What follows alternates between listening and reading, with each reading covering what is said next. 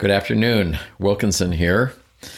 So, I don't know, a month ago, I put out a blurb on a couple Facebook groups and I said, I need people with interesting stories to come here and I want to chat with them. So, today I have Jason Mannino.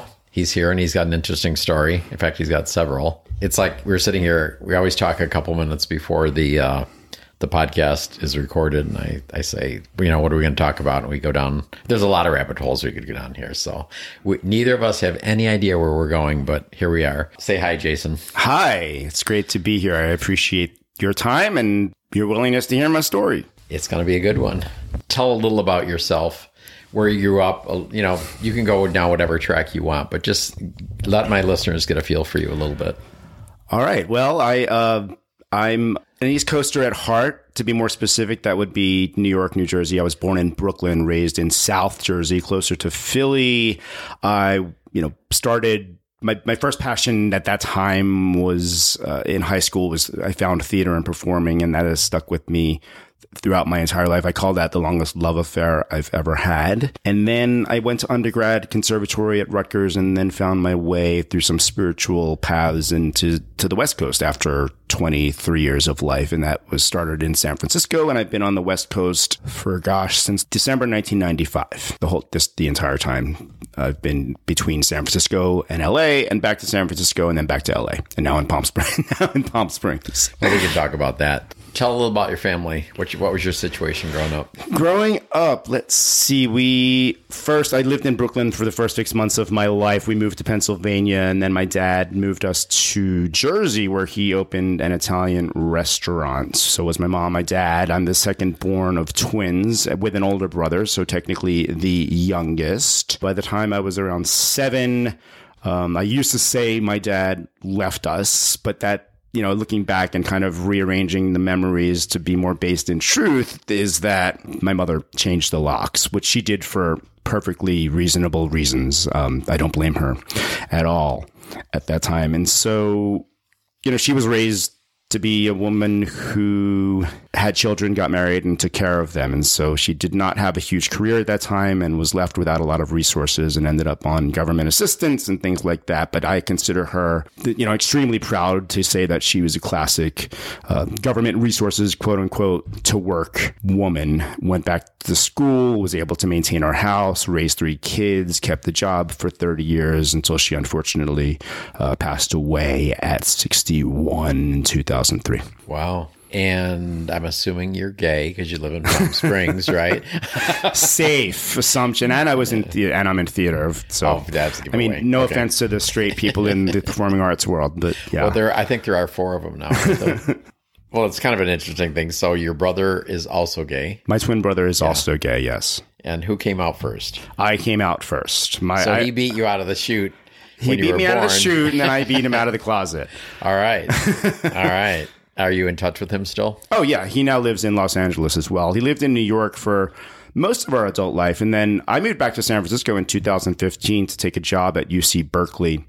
And right around the same time, he had met somebody and got into a relationship with somebody in San Francisco and moved at that time. So we got to spend a lot of time together on his visits to San Francisco, and then he moved to San Francisco right when I moved back to LA. In all honesty, did not last in San Francisco when I moved back for very long. It was just a, com- a completely different city in 2015 than it was when I had lived there in the 90s.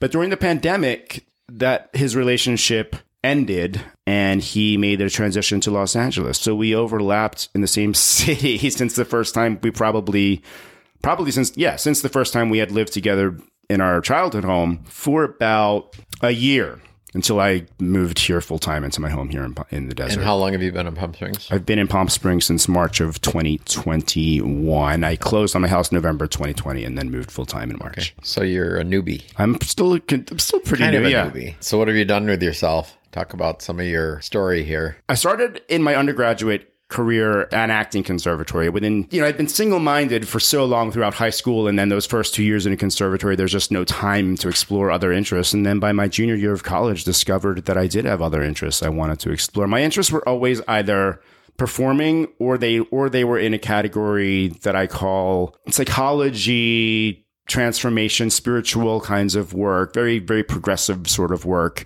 But also, I met a boyfriend at the time who awakened the activist in me, and I got very involved in HIV work and queer activism work and ended up doing HIV prevention as my first job out of college. Then I met the Radical Faeries, which I consider to be my first sp- real spiritual awakening. Went back to Philadelphia where I was living and working at the time and wanted more of the spiritual work. And I- How, how would you define radical faeries? Because not everyone listening is going to be familiar.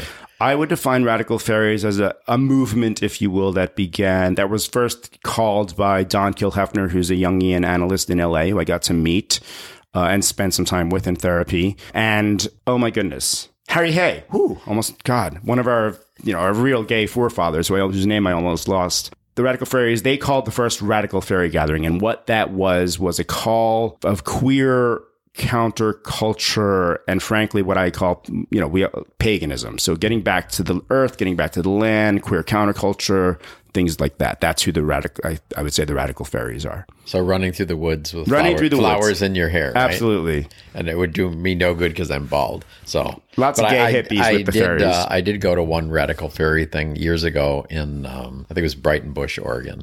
Yeah. that, that was pretty fun. It was pretty interesting.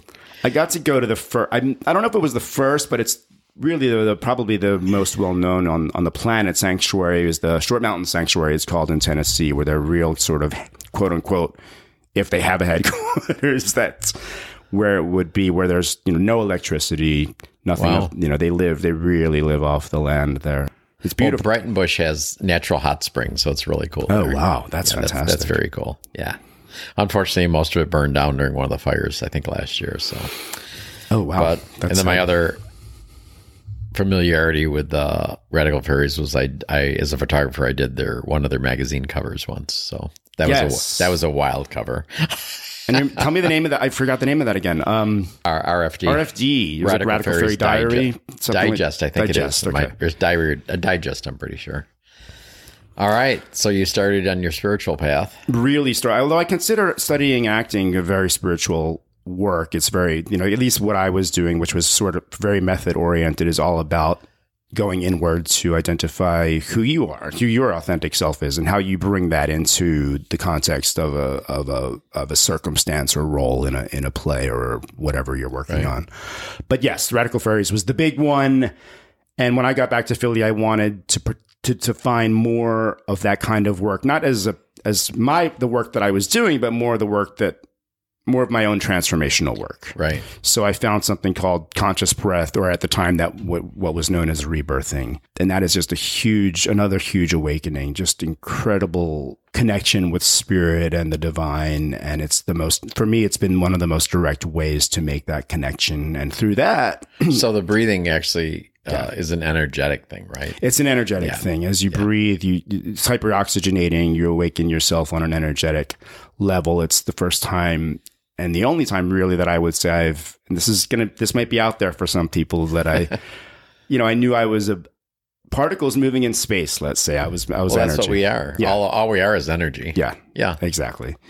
Exactly. And um, another huge awakening, and that's sort of what re- made me realize that I was not wanting to be in a full time job in graduate school at that time. I was like, oh my god, I had there's no, there's a whole world out there, and I was I had been accepted to grad school at, at the time, but I moved to San Francisco. Oh. I Go, go leap. back. Don't let's let's go back to that breathing thing. So what happened actually? Can you talk a little bit more about it?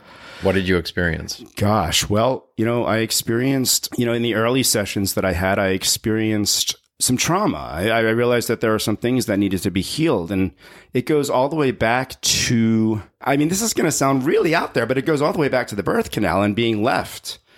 And Oh, when your brother exited and you yeah, didn't? I remember Okay, being wow. in a dark space with a light, with a with a very small light at the end, and feeling like I was being, I was being abandoned. left Yeah. and I had to process that, and I did.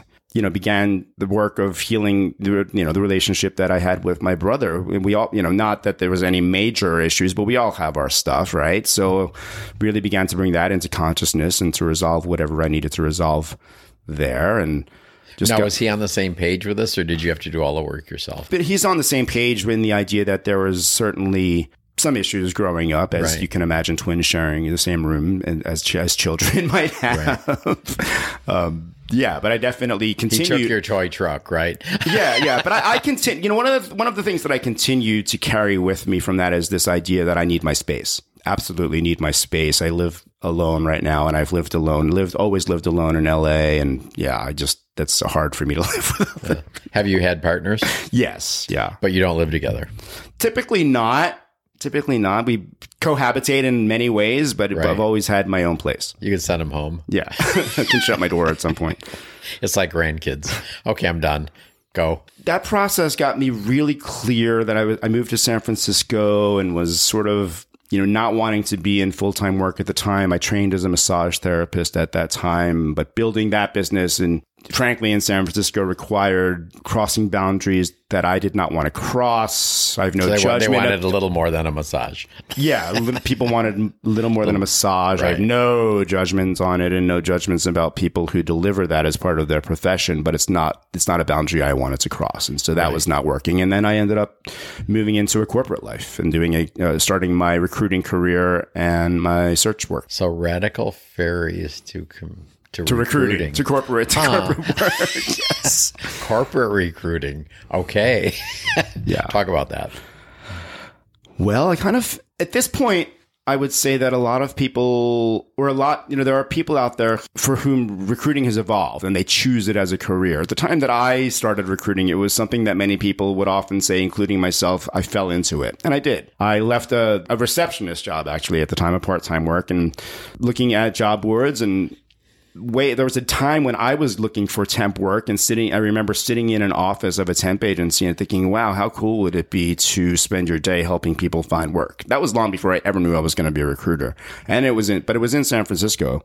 And then I, I fell into the work. I started working on the agency side at Apple One, which is a large temp employment agency, well known. And then I uh, moved to LA and began in-house work in the entertainment industry. I've worked at many of the studios and then was fortunate enough to in 2007 and to really begin to take on continue to take on my spiritual work and realizing that I wanted to be more of a leader in that world. And so I went to graduate school and got a master's degree at a university uh, called University of Santa Monica where they only taught something called spiritual psychology. So I have an MA in spiritual psychology and began to build my coaching business and then really began to align my recruiting business with more mission driven, purpose driven, nonprofit types of organizations. So you melded the two into I was able to meld the two. Yeah. I mean, my original goal once I, when I left the conservat acting conservatory and became an activist, I was going to go get an MSW and I was accepted to an MSW program, which is a master's degree in social work. And then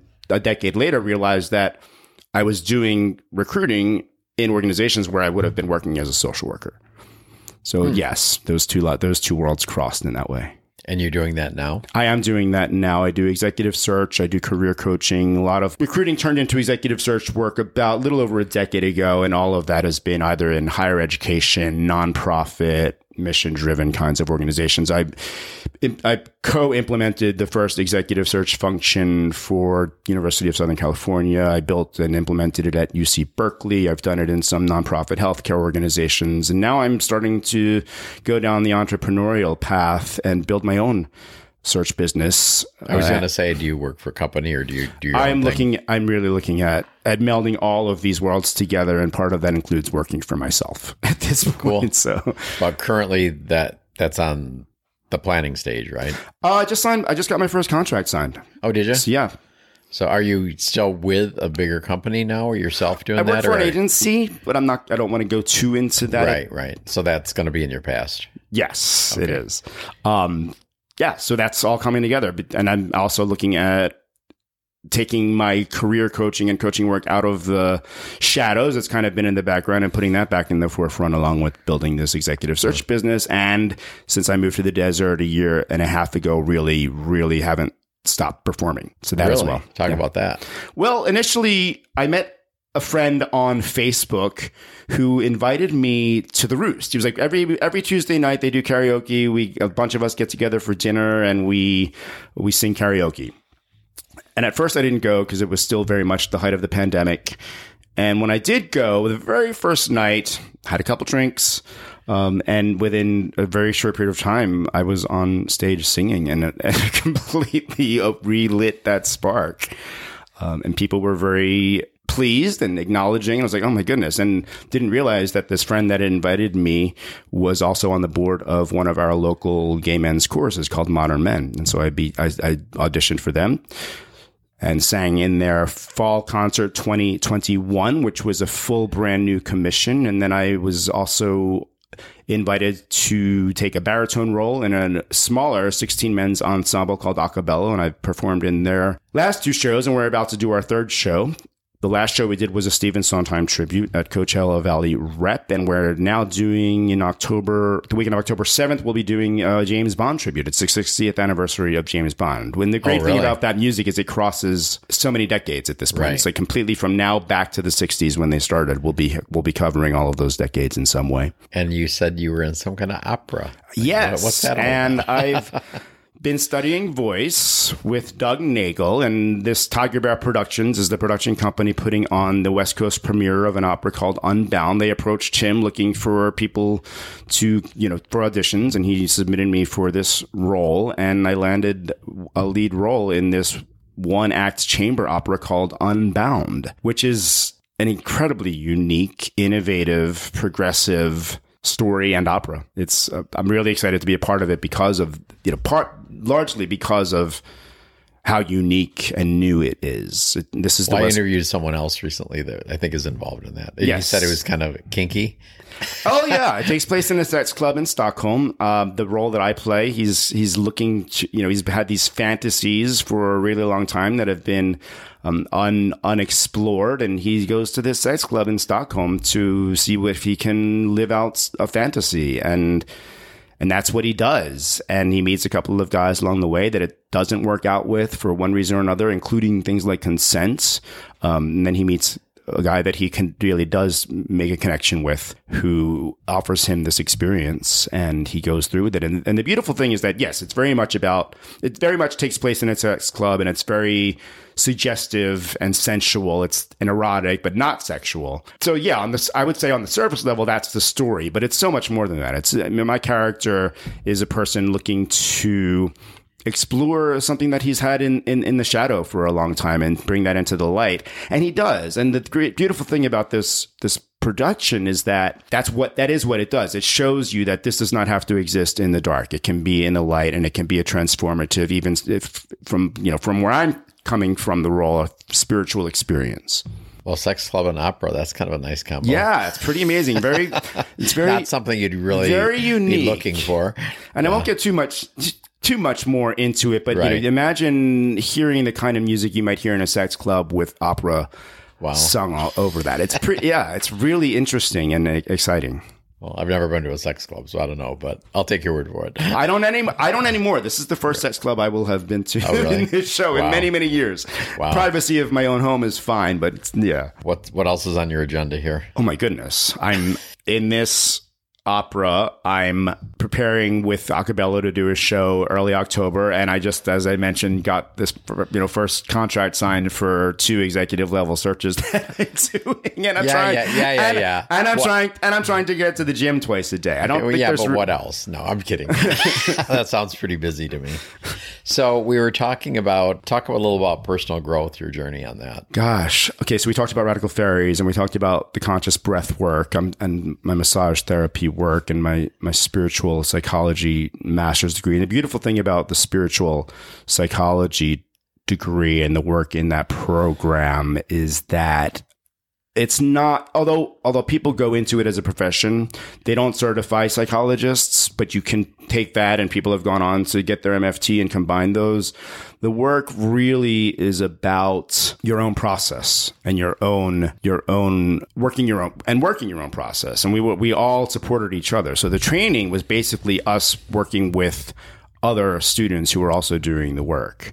Um, and it, it, you know, there's so much that went on in that program. I, I, com- in my second year of that program, I completely resolved and healed my relationship with my father. Uh, and it tro- and they actually call it, it's a relationship project. It's one of the big projects of your second year. And typically, when they make the assignment, the first thing they say is the person that you just thought you could never do is the person that you should probably do. Oh, really? Yes. And did you think of him when they said that? I don't know. I may have thought of him after they said that. Okay. All right. So but I did. And you- what's uncanny about it is that I did not know at the time that I had decided that I was going to do the work on healing this relationship that he had been diagnosed with liver cancer and only had a short period of time left. And with and he literally had the time that I worked on resolving and healing this relationship and moving into a space of love with my dad and embracing him as my father perhaps for the first time during that whole time he was struggling you know going through this cancer challenge and and that was it and then he was gone right at right right when i got to that place of oh this is complete bam Wow. he exited the planet So did you have contact with him? Your, you said your mother locked him out or changed the locks when you were six or seven. Did you? Were you in contact growing up, or it was, a bit of an estranged relationship growing up frankly um But you knew where he was, and you. i knew where he was yeah yeah yeah yeah yeah Okay. yeah All right. So Um, you were in in person doing the healing with him. Then it wasn't all No, internal. no. It was all internal. He was in, living in Florida at the time, and I was uh, in Los Angeles. No, it was not all internal. It was was. that? Did you meet him at all, or was it all? I had decided that I was going to visit him, not knowing that that was going to be his funeral. oh, that. So he was gone when you Yep. visited. Wow. Yep, pretty Wow. amazing, pretty transformative. Was there any verbal communication? Yes, or- there was over the phone. Okay, so you did that. Yeah, and I had said to a friend, you know, in the work that we did within the classroom setting, uh, a friend, a fr- not a, not really a friend per se, but a colleague in the in the program asked me what I would have wanted to hear from my father uh, if I do go visit him because I was exploring that at the time. Right. And my answer was, I, I want him to say that he's, that he's proud of me. And the last phone conversation that I had with him, I let him know that I was completing this graduate program. Um, and that is, we, although it wasn't in the same room, it was, it, it, it was over the phone. He said exactly what I, what Wow. I had asked for. He said, I'm proud of you. That's very cool. Yeah. It's pretty amazing. It's, it's, Wow. it's spirit is, is wild sometimes. Now, did your was your brother the twin brother? Was he involved in any of that as well, or did you just do all this on your own? It's between you and your no, I really did all of it. on It was really between Okay. me and him. What's your relationship with your older brother? Good, good. He's been he's lived in Philly, still does, still has a home there. Although he is transitioning to the San Francisco area as well. Uh, I don't talk as much with my brothers as I might like. It's not like that, but it's also, but we're very connected. I really feel like you know we have a familial bond, regardless of how much we see or talk to each other. That's how I, it's it's it's it's something that I have um, that I have faith in. Whenever when we do see each other, it's very loving and supportive, and yeah, Now he's straight, right? He the older one, yeah. but he's moving to San Francisco. Maybe he's on his way. Well, no, he's not. But he's not moving to San Francisco just for the hell of it. He's moving because he's For a he's- job or he's something. Been, he's he's been working with uh, an old friend of his that we were all friends growing up, and he, Oh, cool. this friend has a uh, a boutique financial services firm where he's the operations executive. so you've had a very circuitous life. Yes, Down many paths. yeah, it's what, pretty. what are? Tell me three things, main things you've learned on that oh journey. gosh, I've learned to be grateful. Grateful, One, and don't just give me a word. Tell me a little about it. Well, I practice gratitude every day. The first thing I do be when I when my alarm goes off is remind myself to think of five things that I'm grateful for, and then uh, when I go to bed, I remind myself. Uh, I do a review. I try to. I try to mo- most of the time. It's not every night. Sometimes I go to bed. Right. but when I go to bed, my, my typical practice is to uh, review the day and, and think and, and look at what occurred and identify the thing that I'm most grateful for that occurred during the, the course of the day. And I believe that, you know, one of the ways that we create more of what we want is to be grateful for what we have. True. So number number one. That's number one. Number two, you know, it's funny on Facebook, just before we started this conversation, a friend of mine who had been in my graduate program posted something. As, she posted a, a question asking, How do you define strength? And I answered with three, three words. I said resilience, courage, and acceptance. So I think the second thing I would add is courage. It's courage. And, and what I mean by courage is that old Mark Twain definition, which is feeling the fear and doing it anyway. Although that's not his his definition is more like, and I don't know if I'm going to get this word for word, but it's more like courage is not the absence of fear; it's the presence of fear and moving forward regardless. And so, courage uh, is certainly a word that's particularly been present for me even more lately with, frankly, this opera, for instance, and being having playing the lead in this role is definitely going to take courage. And then the third thing I would say is, um, gosh, just three. I, well, I almost said acceptance, but then what I really want to, I think what I really want to say is, you know, my mom died when I was 31. Uh, very blessed to have, you know, an unconditionally loving mother who asked me if I was gay, for instance, because she she had already accepted it, which is interesting because what I, I wanted to say acceptance, but I also want to say is unconditional loving. And as I tell that story, I realized that she demonstrated acceptance. Way back when, I had no idea at the time, but as I say it now, I'm realizing she Right. Yeah, she demonstrated acceptance. She taught me unconditional loving and non-judgment, non-judgment, and yeah, she taught me that, for instance, you know, the color of a person's skin has nothing to do with who they are, that kind of thing. Although that isn't true. It trivializes race. Race is a real thing, and people have their own cultural experiences through race, but it doesn't. You, I think you understand what right. I'm saying. Anything you want to add? Gosh, you just you just stumped me right there. Is there anything I want to add? you said a lot. Those, I those did. Three, I said those a lot. Three thing, those three things were really good. Because I, I, normally say at the end of a podcast, I say, "Is there anything you want to share with anybody that you've learned?" But I think you've given them three things. But it, I also want to give you the opportunity if you want to add anything. Of course, when you drive away, you're gonna you're gonna go, oh, oh, of course, I, I wanted to add that. Da, da, da. Yeah, well, of, of course, of course. Because I've heard back from people saying, oh, I should have said this or yeah. I should have said that. Let me. Well, that's a good. Then that's a good question. Let me just do a quick review here. There's not a whole lot I want to add. There's not a whole lot I want to add. That was very succinct and good stuff you had. You did on your three things. I like those. Thank you. I appreciate that. That's very good. Well, thank you for coming in, sir. You are welcome. I, I definitely appreciate this opportunity yeah. and you're welcome. And by the way, I will, whatever links you want for your different ventures, we'll put that in the uh, episode notes. That would be fantastic. So people can find you or ask you questions. If you want to get the questions, I don't know. oh, sure. Sure. But uh, anything you want in there will be sure. So thanks again for coming in. Great. Thank you. Take care.